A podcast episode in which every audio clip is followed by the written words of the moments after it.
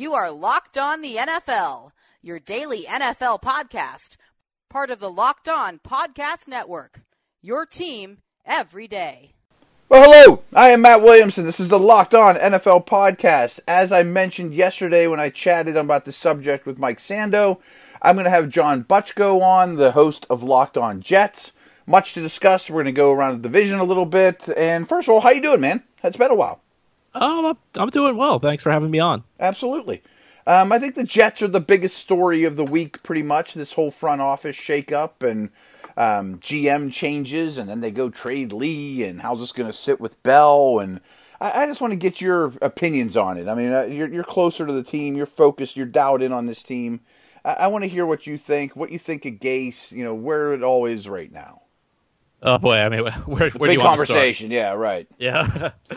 Um, you know, when you get to this point of the off season, you think things are dying down. You think, okay, things are going to be quiet, quiet till training camp, and you know, uh, the, only the Jets, like, right? Yeah, you know, only the Jets. I mean, I am still having trouble wrapping my head around the change at general manager. Not from a performance standpoint. I think yeah, actually, okay. if you look at Mike Maccagnan's job performance, if you actually like really break down his draft picks, his free agent signings, it's I felt like it was actually kind of tough to justify even bringing him back to begin with. Yeah, that might be uh, the sticking point. Really, is why'd you bring yeah. him back at all?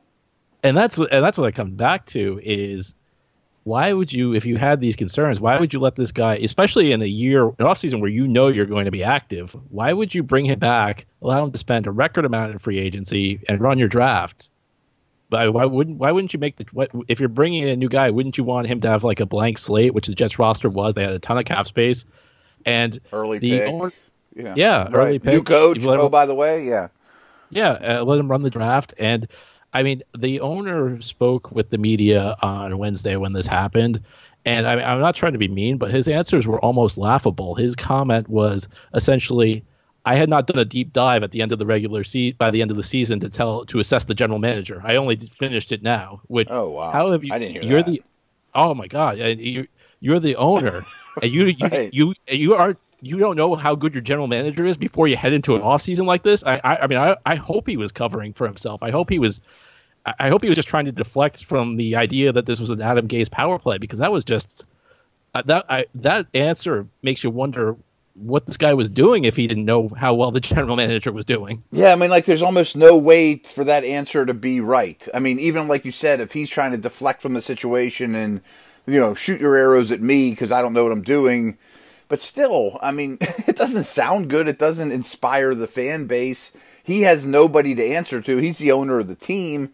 I'll get around to it when I get around to it. I mean, that's the feeling you get, or he's just not on top of it, or he's not that concerned. You know, like what's changed in the last four months that you do it now? And he talked about at the end of the regular season how he thought Mike Maccagnan had a great plan, and he said at the owners' meetings he's doing a great job. So what's changed between you know, back when he said that, he said Maccagnan was doing a great job back in March, and now in May. And the other thing was like he said, I thought we had a great offseason. I mean, there's such a disconnect between what this guy was saying and what the Jets did. It makes no sense. Yeah, I mean, I guess you're you're not going to come here and and open the windows and show us all the the real answer of what's going on, but it screams dysfunction and it's not the best run organization the last 20 years to begin with. Um, you know, you got to compete with the, the Patriots and teams like that, and it's you know, it, it does look like a good off season. I like the guys they brought in, and we're gonna do a whole segment breaking down their draft class. But what's the ramifications? I mean, is Gase gonna be all in control? I mean, uh, do they think you hire someone with his approval now, which I think is the right move, and then they go trade Lee today or yesterday? Yeah, I mean, I think Gase is in control of the organization mm-hmm. now, and that's a, the trade of Lee. I think is actually what kind of tells me that because I mean, first of all, this, this, there have been rumors about this for a couple of weeks. Yeah, and, there has. You know, a lot Months, of people dismissed yeah. them. Yeah, um, but you know, Gase was appointed interim GM, and within hours of him being appointed interim GM, he trades a form, former first round pick. So mm-hmm. I think that kind of speaks volumes about the power he now has within the organization. And for a six too. I mean, just getting him out of the out, out of the door. Yeah. Right, uh, which you know I think was probably coming anyway, but I, think the fact it happened so soon after Maccagnan was let go kind of shows you who's in charge. And yeah, I mean I get the I feeling that's an accident.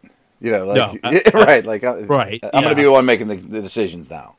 Right, and uh, I think that you know, the rumored candidates are all people who have ties with Adam Gase. So I mean, I think they are going to bring in somebody who works with Gase, and I think Gase Gase may not have nominally have control of the 53 man roster, but it's pretty clear who's going to be running the show in this organization from this point forward. See, I don't know about you, but if I'm a Jets fan, I kind of like hearing that. And I know that he didn't win a ton of games in Miami, and um, but when they hired him, I thought it was an exceptional hire. I've only heard good things behind the scenes, people that know him, and I think getting the old out and finding someone that works well with the new head coach might be promising. I mean, maybe it's four months too late, but it's better than nothing. I maybe you're right. I mean, I think the my concern is I look at this way this whole process went down, and it's uh, it makes me wonder how I can have faith that they're going to get this thing right. That's how I mean. That's how I look at it. I hope you're right, though. I mean, I don't know if you know this too. I mean, I, I do a lot of work with Steeler Nation Radio. I'm up at camp. I'm close to the team, and I really worry how this affects Le'Veon Bell. I mean, he's a somewhat fragile dude to begin with. He's very interested in making everyone around him happy in sort of an immature way, just like, hey, I want to be loved. And he's getting bad advice from outside to begin with. And then if you hear, well, now the guy in charge and my head coach really didn't want to sign me, like, that's a bad way to start that marriage. Yeah, absolutely. I think that that's a concern of mine. And you know, th- it depends on who you're listening to. Some people say that Gase didn't want him at all. Other people are other people are saying he wanted him, but he didn't want to pay a running back that kind of money. Mm-hmm. Um, I think Albert Breer, Tevin Coleman is the one thing I read, which right, was a lot cheaper. Yeah. You know, right? Al- Albert Breer, Sports Illustrated, had a theory that the, apparently there was a theory going within the organization that Gase was like, Gase said something to the effect of, I don't want him, but I'll coach him if he's here, so he could kind of distance himself in case it went wrong, but then still take credit if it went right. So yeah. obviously something's going on there. I don't know exactly what it is, but yeah, I mean, you wonder what that relationship's going to be like. Uh, just from a football perspective, I think it has a lot of chances to fail. I mean, just for the money and investing that much in a running back. I've been saying for the Steelers that I would have shopped him for trades two years ago. I thought the you know he obviously sat out last year. The year before that, I thought he was a declining player and the year before that, he was a monster. And I thought that was the time to move him. So much wear and tear on his body when he was playing. He's got suspensions. He's got health concerns. Not, I mean, he has injuries in the past. I just worry that he's not going to be what he was to begin with. And I, you know, if you're Gase and you could say he might be thinking the same thing. Like I'm going to distance myself from the situation before it blows up. Yeah, absolutely, could be. It could be. Um, let's take a quick break. I talked about it before. I want to skim through the Jets draft here with you next segment if that works. Absolutely. Cool. We'll be right back. All right. I very much believe I believe the rumors that New York was highly interested in getting out of the 3 spot, trading down, maybe you know, getting a lot of offensive line help. Um, I'm sure they would have loved Bosa. But I don't know how anyone can complain with Quinnen Williams. I mean, I know it wasn't their biggest need, and they have some other guys at that position that are good, including Leonard. But you might get the best player in the draft. That ain't so bad. No, absolutely. I, I think the Jets were in a situation where it was going to be tough to hate what they did. I think. I think no yeah, matter what what happened at three, you were going to come away satisfied because you know if you traded down, you'd recoup some of the draft capital you gave up in the Darnold trade. Um, you know, if you took Bosa or Allen, you'd have a guy who you know could be a cornerstone edge rusher, but in Quinnen Williams, you got a tremendous player, and like you, you pair him with Leonard Williams. I think that uh, Gregg Williams is going to have a lot of fun with these guys. So I think it was it Williams was a situation, joke to be made there. Absolutely, Williams, Williams, and Williams. right, uh, right. Something coming. It there, was. Yeah. I just think it was tough to go wrong. I mean, I, I wish I had better analysis behind Quinnen Williams is going to be a really good player, but sometimes I think the analysis is that simple. Quinnen Williams is going to be a really good player. Yeah, I mean, he already is. I mean, he's going to be an impact guy. Um, you saw around the division. I don't think I want to go around the division later, but it, I don't think it's an accident that the three teams other than New England drafted a interior penetrator to disrupt Brady. You know, I mean, like you, you got to play against Brady twice a year, and Oliver, Williams, and Wilkins all come into the league as the first round picks in the division. I mean, you, you got to realize who the top dog in the division is and do what you can to get instant pressure on him. Absolutely, you know, like you said, that's where you get the pressure against New England. So I think that, that, and I wonder, yeah, I do wonder whether that was part of the calculus and why they picked Quinnen Williams. I, I think that probably, I'm not sure, I'm not saying that's the only reason. No, I sure. that probably, probably factored into the decision making. Yeah, I mean, in the end, I think he's just the best player on the board by everyone's board. you know, I mean, regardless of right. position. Um, Absolutely safe, safe pick too. You safe know, pick he's too. the, the, guy with a pretty low bust rate. Yes, not the biggest need position, but such is life. I mean, if you're going to give me a superstar, don't turn him away. Um, and I think it's perfectly valid to say, you know, you want to make sure you hit on the third pick. You want to make sure you don't mm-hmm. throw a gutter ball on the third pick. So I think there's logic there. Yeah, good point. Um, the third round pick, Polite, is a lot riskier to me, but the upside is tremendous. I mean, this could be a boomer bust guy.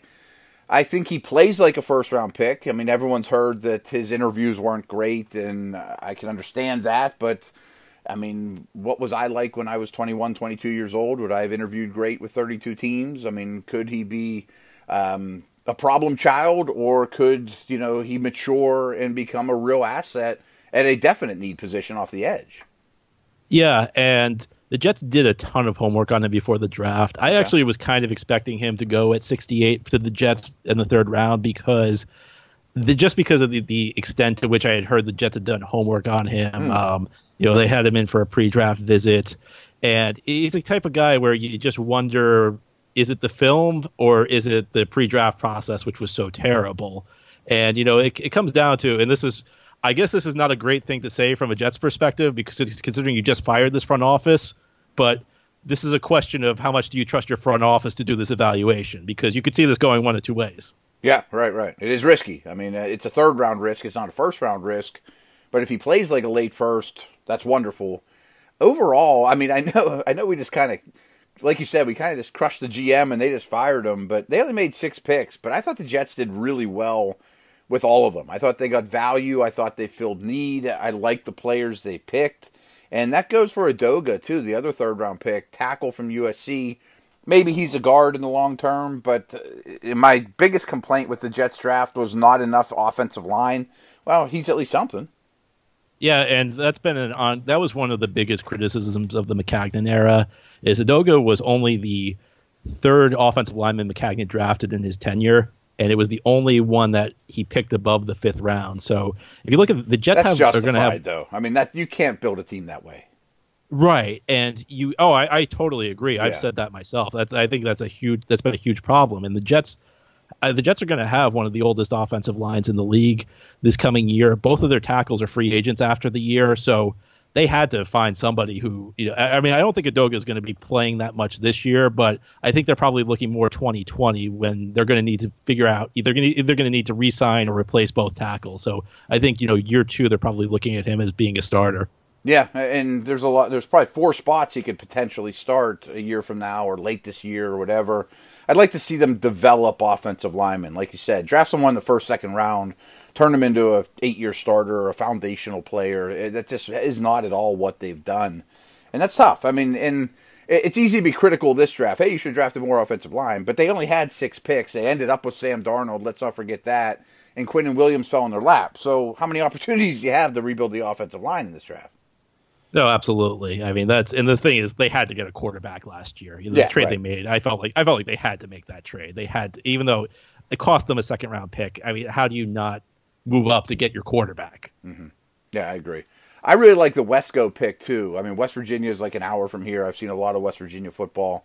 He kind of reminds me of like a Rhett Ellison fullback, tight end, great special teamer. I really like Chris Herndon, but Wesco's a much different player. Um, I think he's going to be a fan favorite with with New York.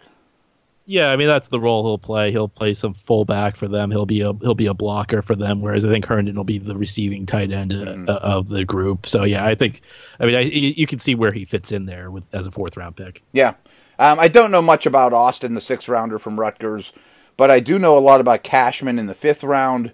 They just signed Mosley. They just signed Williamson, no relation. Yeah, the year before that, they don't need a linebacker. They had Lee at the time, although they probably knew they were moving him.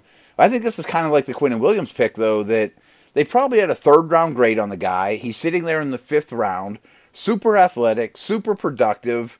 At a minimum, he might be the best special teamer on the team. And if he if he gets the opportunity, I think he might be an every down linebacker. I was shocked he lasted to the fifth round. Oh, I agree. And, you know, like every year I go through and I try and study some of these prospects, and there are always guys where I say, man, I really like that guy, but he just makes no sense for the Jets. Mm-hmm. And Cashman was one of those guys because I figured he was going early. I figured he was day two pick. And, you know, with the way the Jets are built after giving Mosley all the money and having Avery Williamson, I mean, there was no way the Jets could justify taking a linebacker day two.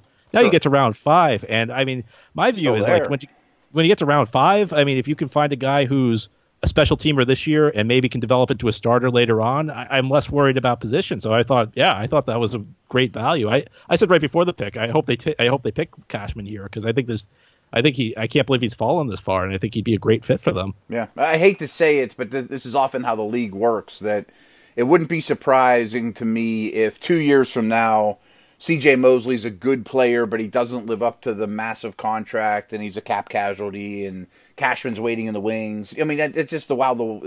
That sounds negative, but you sign someone to that big a deal. I mean, Mosley's not Ray Lewis. I mean, there's a chance he doesn't make you know eh, play up to the contract. Uh, I mean, it's going to be a Likely, very difficult probably, contract right? to live up to. I mean, I think there, there's uh, an over the cap. They have like this historical data, and I think since this they, they found like since the found since the start of the salary cap, it's the second biggest percentage of a cap of cap space any linebackers ever gotten in a contract. It's really? just like I mean, they they just pretty much gave. It seems like they gave C.J. Mosley a blank check and just said, "Whatever you want, this is what it takes to get here." I mean, he's a good culture guy. He's a good every down player, but I don't think he's a special player. No, I, I agree with. I, I, had a lot of questions about that about that particular. It, it all the other thing I could say is if the Jets didn't give him a blank check. It was almost like C, from what I understand, C.J. Mosley didn't want to leave Baltimore, so it's almost like he gave the Jets like some ridiculous dollar figure that he thought they'd never match, and then they actually matched it. So it's like, oh, I guess I have to come. Yeah, might as well ask for it. Uh, oh wow, they said yes. Yeah, well, I guess I'll take it. Um, one last question for you about the current roster.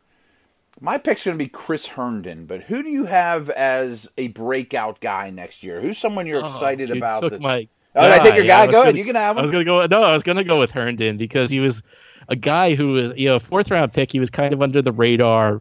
He did not play. He did not have a featured role in the Miami offense, but that was not really because it, it wasn't really because of him. It was because they had Njoku, who was a first round pick. He was a hmm. first round talent, so he did not put up big uh, stats in college. The Jets draft him and if you look at the numbers, like middle of the pack, number one tight end production last year for a fourth round rookie, I mean that's pretty good. So I, I think he's the and I I see his targets growing this year. You know, some some of the things I like to do is kind of listen closely to what coaches have to say. And when Adam Gase, you know, Adam Gase talks about some of the guys, he you know he talks, about, oh, this guy's good, I like this guy's skill set, and then he apparently just like lit up when somebody mentioned Chris Herndon. He goes, oh, that's the unicorn right there. Oh, this guy's so special. He just so effusive in the praise that I feel like he's going to be a featured part of this passing game. So yeah, that is my breakout guy. I, I am with you on that one, Matt. Yeah, one thing I want people to take an eye out and, and remember, you know, Gase was in Miami when they used a high pick just last year on Gesicki. I mean, we didn't see much from him as a rookie. Herndon outproduced him, but a big thing Gase loves to do is put three receivers on one side of the field, tight end on the other, and you better be darn good to pull that off. And I bet that's the Herndon role a lot. And I think he's going to have a really a breakout year. I'm a big fan. Um, we're going to be back here in one second, and I just want to get John's opinion on the rest of the AFC East. All right, I know this isn't exactly your area of expertise. You're more of a Jets guy, but you know the competition as well. Um, do you see the the? I mean, the Patriots are still the team to beat. Can we just go there first? Yeah, uh, no yeah, argument here. Uh, as much as it kills me to year. say, right, right, yeah. And I don't think their roster's as good as it's been over the years. But I said that last year, and they won the Super Bowl, so I'm done saying that. Yeah, me too. I said down the stretch that this was not a vintage Patriots team, and I still don't think it was a vintage Patriots team, and they still won the championship. So right, just shows you what the Patriots are. Exactly. So I mean, I'm done saying, oh, this might be the year they might decline, all that nonsense. Because as long as Belichick and Brady are there, not only are they the best team in that division, but they're probably the best organization in the league. So uh, it's a shame. Um, I mentioned I'm with the Steelers, and Sando was on yesterday and had some stats of how over the last 10 years, the Steelers are the second most successful team in the league, but nobody cares because the team that's number one is the best of all time. And that's kind of the case of what's going on in the East the last 20 years or whatever. Yeah, no question about it. Yeah, they just crush dreams. Um, I look at the Bills and think they're improving. I kind of look at them and the Jets neck and neck for number two in the position in the in the division. I would say they're a little less dysfunctional than the Jets, but I think that they're moving the right direction. Their young quarterback I like, although I prefer Darnold. Yeah, I, I'm with you on that. I mean, the one thing I'll say about the Bills is the Bills kind of broke my heart because like I loved their draft, especially like yeah. the first two days. Like especially day day two, they got like two guys that I loved in uh, Ford and Knox, the tight end. Yeah. Like I I really wanted those guys on the Jets. Now Jets didn't have a second round pick, so they couldn't really get Ford, but I really liked what they did in the draft. Yeah, I I think they're building slowly but well. You know, I mean Edmunds, Allen were the big ones last year. Very much in a Panthers like manner. Well coached. I think they coax out two or three more wins than their talent usually, you know, would would suggest. And if they keep it up, maybe they'll be a you know a, a perennial 9, 10, 11 win team. But I just don't see it yet. Yeah, and I think a lot of it comes down to how the quarterback develops. Mm-hmm. Do you prefer Darnold to Allen? Yes, I, I, wanted Darnold last year. Uh, on draft day, I said on Locked On Jets that Darnold was my number one guy. So I, mm-hmm. I did. I I liked Darnold over Allen the whole time. Yeah. And do you expect him to have a big year? I, I think the the coaching change, the sporting cast. I think Darnold's a you know ready for a big step forward. Yeah, I, I do too, I, and especially down the stretch last year, things really mm-hmm. started to click for him. So I think that he's, yeah, I think he's primed to have a big year. Yeah, I agree your division's not as easy to talk about, to be honest. The two interesting teams to me are the Jets and the Bills. The Patriots, like we said, are just so good, and I don't. I hate analyzing them because they prove you wrong, and they're always the same, and they always figure it out. And I don't believe the, the Dolphins are quote tanking, but if I had to bet on who's going to pick first overall next year, I'd probably pick Miami. Yeah, I mean, you look at that roster. That that's clearly a team that's trying to reboot. I mean, I, I don't know that NFL. I don't think mo- teams get accused of tanking, and I, the teams aren't. The players aren't trying to lose games. The coaches aren't trying to lose games. But sometimes you just have to take a step back to take two steps forward. And I think that's what Miami's trying to do. Mm-hmm. And I, look, I don't know how Rosen's going to turn out, but I think for what they paid for him, that's a decent roll of the dice because it's not like they're committed to him if it doesn't pan out. They can always take a quarterback next year. So I like that move for them. But I mean, I think they're in for a long year. Yeah, I love that move for them. My worry is he gets beat up like he did in Arizona, and then they pick first overall, and then they trade him to another team. You know, like he just gets shopped yeah, around. it could happen again. It right, could be right. another Kyler Murray. Yeah, exactly. Yeah, it's two the worst next situation year. in the league again, and he could get he could get bumped again. Right, then he's a Bengal next year or something. Yeah. like, I, I mean, so it's not exactly the best situation for him to succeed, but very worth the risk for them. Um, they got a long way to go, though. I mean, if you were to power rank the division, I guess my question is who's two and who's three you know, every, the, everything's still so one. fresh with the Jets, how they've what they've done in the front office. But I guess ultimately, you know, most of the work's done for the year, so the team is as it will be. Um, maybe I'll be a homer here and just say the Jets are two. I mean, I do think it's close between the Jets and Buffalo, but I'll go with the Jets two, Buffalo three. Yeah, I think the Jets have more star power. I think I trust the Bills a little more because I've seen two years of getting a lot out of the suspect roster. Yeah, I think that's a fair analysis. Mm-hmm. But I do think Gase is going to be a difference maker. I think he'll. I think those receiving weapons, including Bell, will be more potent than they look on paper sitting here in May. You know, when he gets them utilized and gets in Darnold's head. I don't love the O line, but the defense now, the front seven's got guys. There's there's players on the D. Yeah, I mean the question is the corner position. I think that's mm-hmm. the you know, a big question mark there. When you, Trumaine Johnson can he have a bounce back year? I'm a little skeptical. Across from him, you have Darryl Roberts, who's in his late twenties, never really held a starting position in the league. Um, you have Poole in the slot, who could be. I mean, he could be decent, but I think the corners are the question mark. If this defense does not uh, play to expectations, I think you're going to probably going to look at the, the group of corners, and that's where the problem's going to lie. Yeah, you might be right. And I'm sitting here thinking big picture. If I'm in charge of this team, if they made me GM tomorrow, and I'm thinking, what do I have to do? O line and corners. I mean, that's not the easiest thing to acquire. you know, like those are pricey positions that are non quarterbacks. Well, Matt, you know, if you want, I know some people with the Jets. If you want to submit your application, I can put in a word for you. That's a good way to end it. John is the host of Locked On Jets. You need to check him out. What's your Twitter as well, and where can they find you? Um, so I actually don't use a personal Twitter, but I okay. do uh, run a website, Gang Green Nation. So uh, that the website's Twitter is at Gang Green Nation. I, I, urge everybody to check it out, even if you're not a Jets fan, or certainly if you're an AFC, AFC East person. Good chatting with you, bud, and hope the whole GM thing shakes out. Well, I, I do too. Uh, look forward to doing it again soon, Matt. Absolutely. Over now, folks. I will be back with you on Monday. See you later.